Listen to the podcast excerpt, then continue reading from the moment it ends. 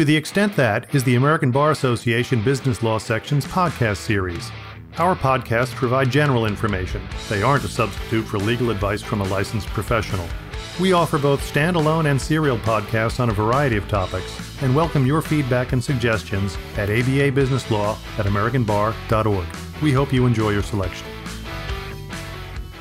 Hi, everyone. Welcome to VC Law, a podcast brought to you by the American Bar Association. I'm your host, Gary Ross. Today we have with us Art Decker, Senior Counsel at R&P Lawyers in Shanghai.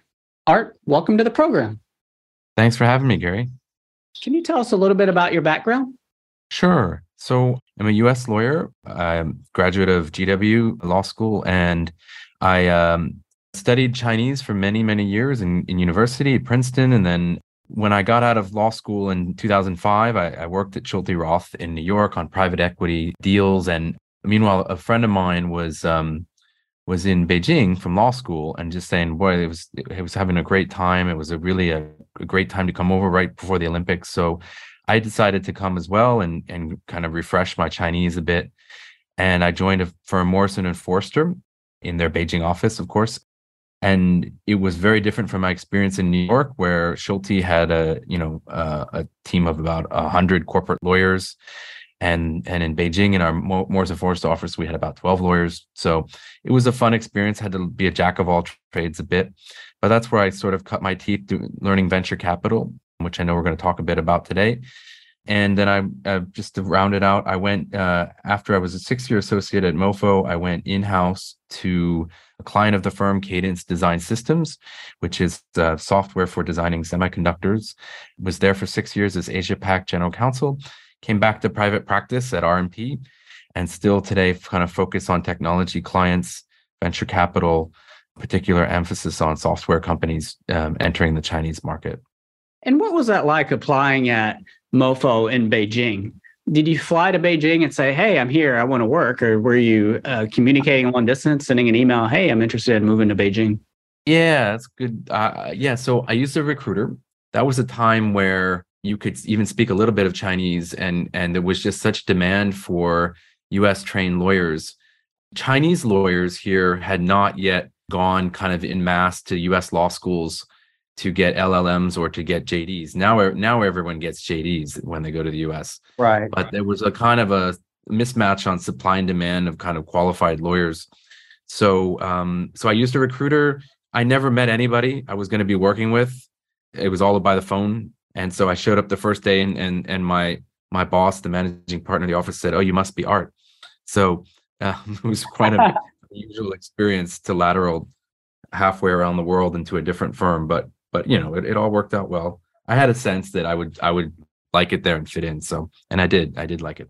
Yeah, that's great. And uh, tell us about R and P, your firm, the the firm that you're at now.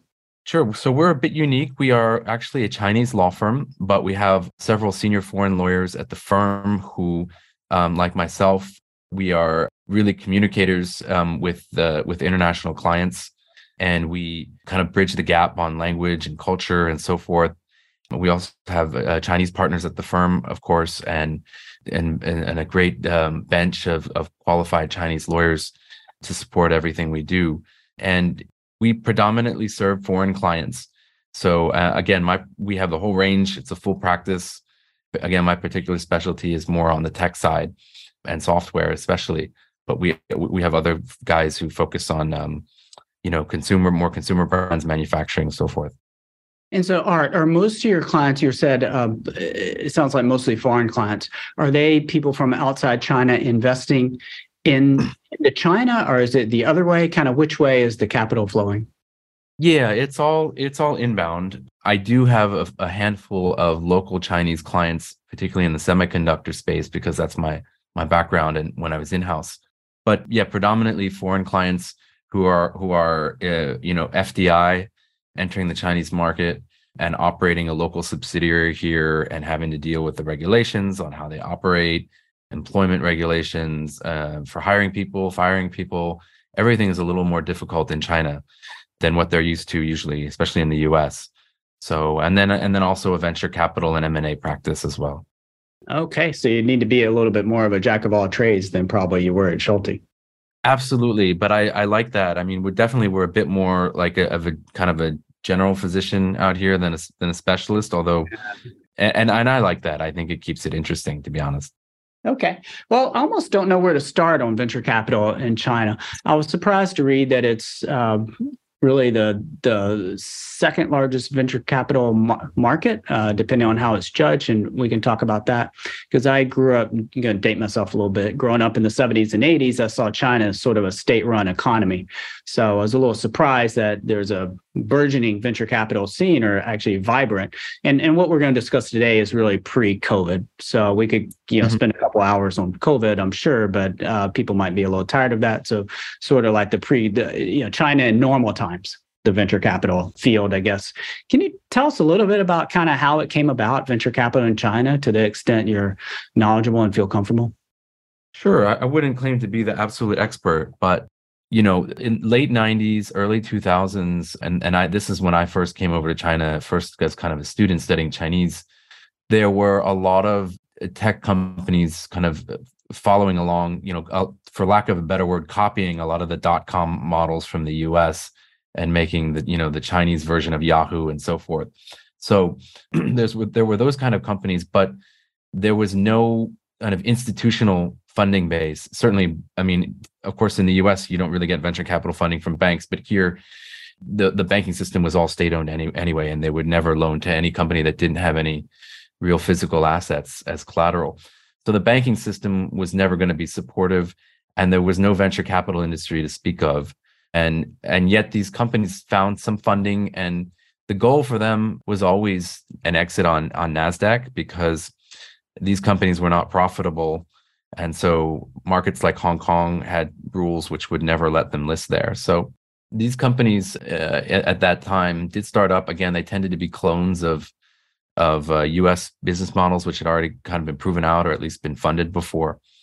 And then during the more the mid 2000s, some of the the foreign venture capital funds, and I'm going to get the dates off a little bit, but start they started to set up uh, uh kind of sister arms here for China. So um, Kleiner Perkins came over. I remember in the mid 2000s. I think Sequoia, of course, Sequoia China is the most um, celebrated kind of venture capital fund. Um, full stop here in in China, and, and in some ways, their China affiliate has been much more successful even than their U.S. operations. So that's where because I think this the U.S. funds had the expertise right to start and, and but over time, uh, we, as we can get into, you know, the Chinese uh, uh, Chinese venture capital um, had their own funds.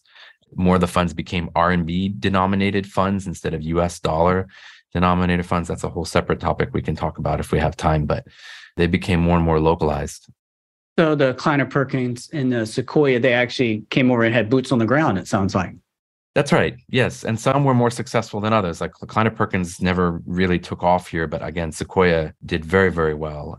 But you know, there was it's a Sequoia. I think is actually one of the more of the exceptions in that sense. I think over time, a lot of the local funds really just had better connections and access to to founders and so forth. And so a lot of these folks, I remember, you know, for uh, for example, a fund uh, we worked with when I was at at MoFo called Qiming which is um, which was a small fund at the time when I joined MoFo.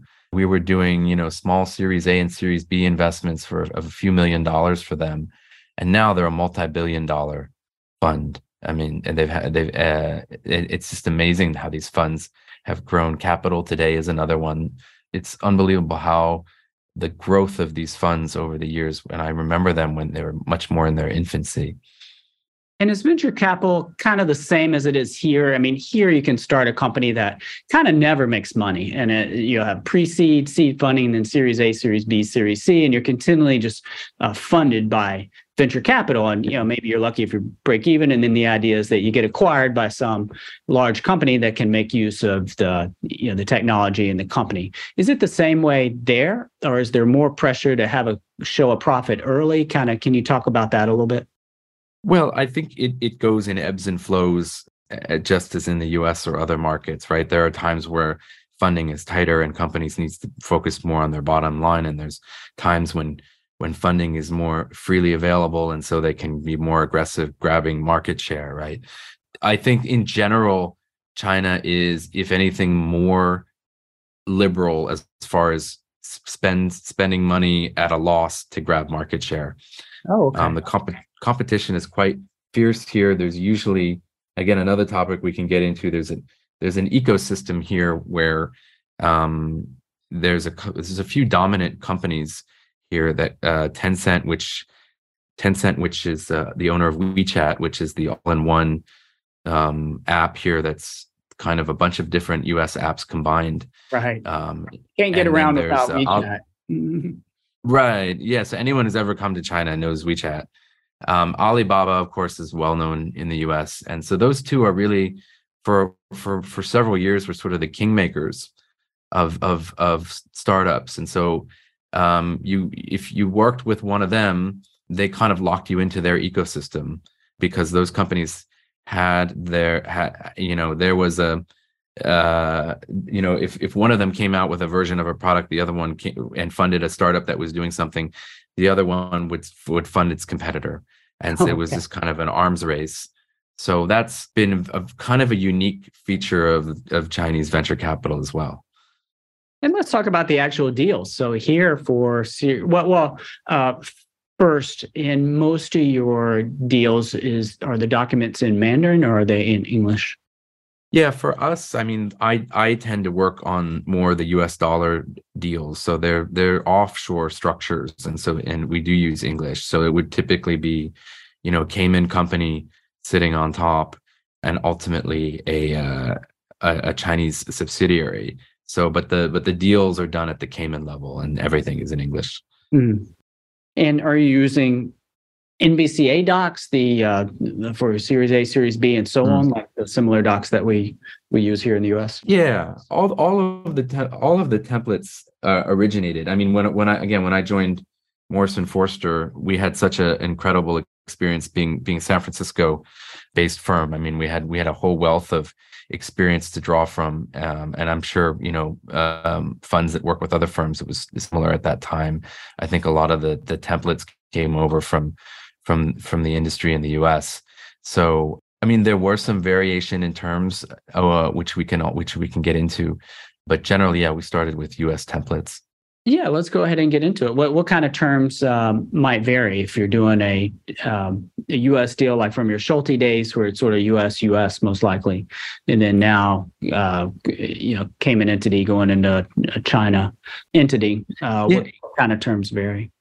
Yeah, I think. I mean, again, ninety percent of the docs would be this would be similar, uh, very right. similar. Um, there's just variations on the technical side, you might be much more likely to see something like full ratchet on anti-dilution back in the day. Now, these have all changed and uh, over the years.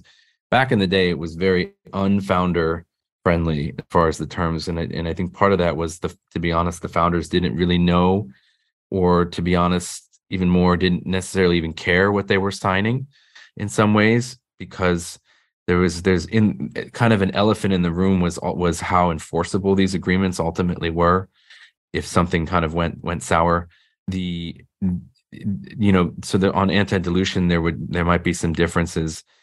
Typically the founders also were at, at the series a or or uh, pre-a the founders would actually be made personally liable for for the for the so for example the reps and warranties that they made and so forth. So it was quite you know, I mean, I remember talking with my US colleagues and they're just kind of quite surprised at how draconian sometimes the, the terms were over here. And at the, and at the same time, I think that's part of that. Part of that is these these unique structures which have developed in China to get around the um, foreign investment rules here. Mm-hmm. So I try and be succinct with it. So there is eh, some people might in the U.S maybe following the news from time to time, there are things called VIE structures here, uh, variable interest entities, where uh, technically, most commonly, companies in the internet space, broadly speaking, uh, e-commerce and and so forth, need a specific license here in China to operate that kind of business, which is very restricted for from a, a foreign invested company getting that license. And as a as a workaround, which has evolved over the last couple decades, there is a kind of an elaborate structure where a local operating company is owned by the found the, the Chinese national founders. Legally, it's not connected to the rest of the Cayman structure by shareholdings. It's connected via these contracts, which essentially contractually tie up that company but don't actually own it. And and therefore, this is a very tenuous structure where there's always kind of historically there was always the threat that the founders could simply take the business and walk away right. um, because they ultimately owned it at the local level. And that's probably a whole nother podcast about how, about how that how that works and, and the risks of all that structure and the accounting behind all that. I can't but, imagine due diligence on something like that if you're an investor well yes and no you know that's a good question i mean on, on, on the one hand for someone who's never seen something like this i can imagine a few eyebrows being raised and just uh, scratching their head but if if you have done investments before, the structures all look exactly the same, basically. So it's all of these companies. I mean, Alibaba, all of them have this structure. So over the years, people got more and more comfortable with it. But of course, these kinds of arrangements have never really been truly kind of stress tested. And that's also um, they're they're they're signed off by the auditors as consolidating the revenue, uh, the, the financials of the local company into the the group, ultimately up to the Cayman level. But these contracts ex- ex- themselves that the auditors say, okay, they've got enough control. It's, it's as if it's a subsidiary of the group. have never really been tested, well tested in, in Chinese courts before. Speaking of auditors, uh, the SEC has been uh, kind of uncomfortable with some of the auditing for Chinese companies that are listed in Nasdaq and NYSE, mm-hmm. and it's been kind of an issue the last couple of years. Though I, I did read the other day, I think that there's uh, coming to some sort of loose agreement. Have you been affected mm-hmm. by that, like in the private company realm? Is that an issue? Yeah, well, for sure, there was the threat that these companies would be delisted, um, and that issue would. And a lot of people were quite pessimistic that that issue will ever get resolved. Of course, yes, recently it's been suddenly sort of there's it seems there's room for a compromise potentially, which is great. You know, all things being equal, I think Nasdaq is still the the destination of choice for these kinds of companies because it's obviously a very uh, deep and liquid market and very you know it's a disclosure based system right mm-hmm. with the SEC so as long as you essentially disclose everything and the risk factors and so forth it's up to the investors. Whereas historically you know the the most logical alternative would be a place like Hong Kong which was much more of a kind of activist review of the companies before they got to the investor stage. Of course the SEC does that too but it's really more about disclosure. And so all things being equal they would still choose to go to Nasdaq but this was definitely an issue which was out there and and I think people were maybe uh, because of it more likely to take RMB funding than US dollar funding and have an offshore structure. But that that also coincides with just the rise of RMB funding sources anyway. So uh, I think that those two things kind of worked in tandem too. Why don't you tell the audience what RMB is? Oh, sorry, the renminbi, the Chinese currency. Yeah, the, the Chinese yuan. Okay, great. Um, now, you mentioned Nasdaq a few times. Is a potential exit for a Chinese company would the the local stock exchanges, the Beijing Stock Exchange, Shanghai Stock Exchange, and Stock Exchange are sort of the three that come to mind. Is that a viable exit for a venture funded Chinese company? Well, yes. I mean, uh, generally the requirements um, they've tried to, you know, come up with new exchanges which are which are more uh, accommodating for you know startups which don't have a, a long history of profitability, for example. So they've tried to create that here. So those can be uh, viable alternatives. The thing is, you really you can restructure later on, but but in a lot of ways, you make a lot of decisions up front when you first set up the company and when you get the first kind of institutional investors in if you decide where it, it all kind of already steers you in the direction of where where you're going to exit right mm-hmm. so the fundamental choices you have to make are whether you're going to be structured an offshore holding company again cayman is the most common choice or whether you're going to uh, just purely be structured locally and then that then affects are you taking funding in the local currency here in rmb or US dollars. That sounds like a small distinction to worry about, US dollars versus RMB, but another elephant in the room throughout this whole process is that the the currency here, the RMB, is not freely convertible.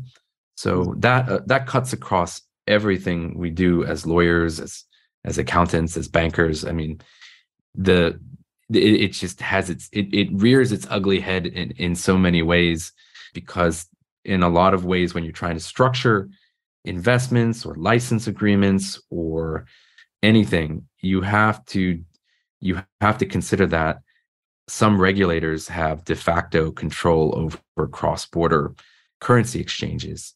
Um, the most notorious is uh, the State Administration of Foreign Exchange (SAFE), which has a lot of regulations out there that affect venture capital and other industries, which which are just not user friendly and not not terms and terms and rules and implementing rules which are not well defined. So it's it's a bit of a, a headache that shows up in a lot of different places. Yeah, I would think that they sort of the uh, that there would be a little bit of a cloud of kind of the I don't want to say threat, uh, the possibility of some side kind of state or government intervention. If I'm an investor, if I'm running a Cayman, if I'm running an offshore fund and I'm interested in investing in China, kind of how is that dealt with in the uh, in the term sheet or in the documents? This kind of uh, like I said, sort of cloud of the possibility of a state intervention? Well, sure. That's always a problem. I mean, again, the most famous case is Alipay. The oh, the and so that was a case where there was a VIE structure that we've that I've mentioned before, where, as I understand, Jack Ma was basically saying that he had to he had to make the local company purely local. He could he couldn't have foreign investors in in any part of the structure, including the Cayman part of the structure anymore. And, and at that point, SoftBank and Yahoo held very sizable shares. And so I believe from the media reports, I certainly don't have any personal knowledge about it, but I believe from the media reports, you know, there was a falling out over that that was not resolved amicably. Jack Ma basically said his his hands was forced because this was ultimately becoming a financial company and and it, but it wasn't being structured as the way a, a, uh, uh, a financial company should be as regulated in China. And so yeah, there's always that risk that you know as a company's business changes, it may become more heavily regulated and less tolerant of foreign investors. So you have that, and of course you have data is quite a sensitive issue these days. A company might start to get its access whether deliberately or not deliberately, into more and more sensitive data, and then the, the investment structure becomes potentially an issue at that point. So, so there's there's always a risk there, but then there's there's always people who generally still use usually for a good business are willing to look past those kinds of you know regulatory government risks and and and invest anyway and and assume somehow that it'll get worked out if if and when the time comes if a company, you mentioned there are local, uh, the, there's really two paths there offshore holding company and then your local options. If a Chinese company opts for the the local route, does that cut off the possibility of foreign investment? In a lot of ways, it does. Yeah, this is a this is an issue that comes up quite a lot with my clients when they're setting up and getting their seed round, or or or shortly after that. You know that's what I was, what I was saying a bit before you know they really need to decide. Typically they may they, they may have interest here from both foreign investors and chinese investors. And then i tell them basically you got to pick one or the other. Because if you have a a local entity here a local chinese subsidiary and then you have let's say a hong kong parent company or a cayman parent company on top which can take foreign investment you you can have uh, the chinese investors un- again, this is the currency conversion issue all over again. Unless they have US dollars or some other foreign currency sitting outside of China, it's going to be very difficult for them to convert their local currency into a foreign currency to be able to invest at the Cayman level. So they're going to only really be eligible to invest in the local company. If they invest in the local company, then all the foreign investors are going to have to invest in the local company as well, just be, to get everybody's interests right. aligned. You can't have investors sitting at two different levels in the structure. So so that's a that's a choice that founders are forced to make early on because of that issue of the fact that the Chinese capital can't really leave China to invest in an offshore structure. Now, the local options art, is there still common and preferred stock similar to a US corporation? Yeah, absolutely. The the venture capitals uh, funds will get will get preferred shares. Again, anti-dilution protections, they'll get liquids. Sometimes historically, um, you know, uh, a lot of times they'll get terms with, you know, they'll get their capital back or 2x their capital back, and they'll also get to participate as common shareholders as well. Often you saw, you know, kind of double dipping terms. Oh, wow. Um, okay. Oh, yeah. So that's what I'm saying. You know, participating. These investors had had a good run there back in the, but you know, these, of course, in practice, right? As as you know, I'm sure in the U.S. too, these terms rarely actually ever get used, right? You know, a company either dies or it succeeds spectacularly, right? Or at least right. sometimes you get those cases in between where it's maybe a trade sale and that and that liquidation preference becomes important where the, the the where the funds may get a better deal than let's say the founders do right? But right. even in those situations here right the founder needs to be on board with those kinds of sales right? So he's not going to have a lot of it come out of his shares because of these you know liquidation preferences and so forth. So so that's probably going to be renegotiated anyway at the time. So we do see these these again like these draconian terms here but i think they're just leverage right? We have re- used to have redemption terms in there i mean again and then the founders would personally pledge backing the reps and warranties but ultimately you know a lot of these things never would actually ever get enforced Right. Yeah. Here, the management incentive plan, a lot of times the board will pass that to make sure that the CEO and the rest of the officers are properly incentivized to close the deal. Because if they're going right. to come out with zero, then maybe they're not that interested in helping the acquisition along. Right. Right. Exactly. like, eh, I'd rather stay at home and watch TV. um, well, this is great. Yeah, I know uh, a lot of times when we're outside the dealing with things outside the US, like people kind of view the contract, the executed contract as a starting point. Whereas here in the US, we kind mm. of view it as the the final, the final thing, you know, hey, this is it. A little bit more so. Um, so it sounds like that's kind of the case there. Yeah, I think so. I mean, I, I, it's definitely that's that across the board. Enforcement of contracts has gotten so much better in China, protection of IP, and on and on. Um, and the sophistication of the founders here has has grown a lot, and that's that's partially because through experience, um, they've gone through the process multiple times before.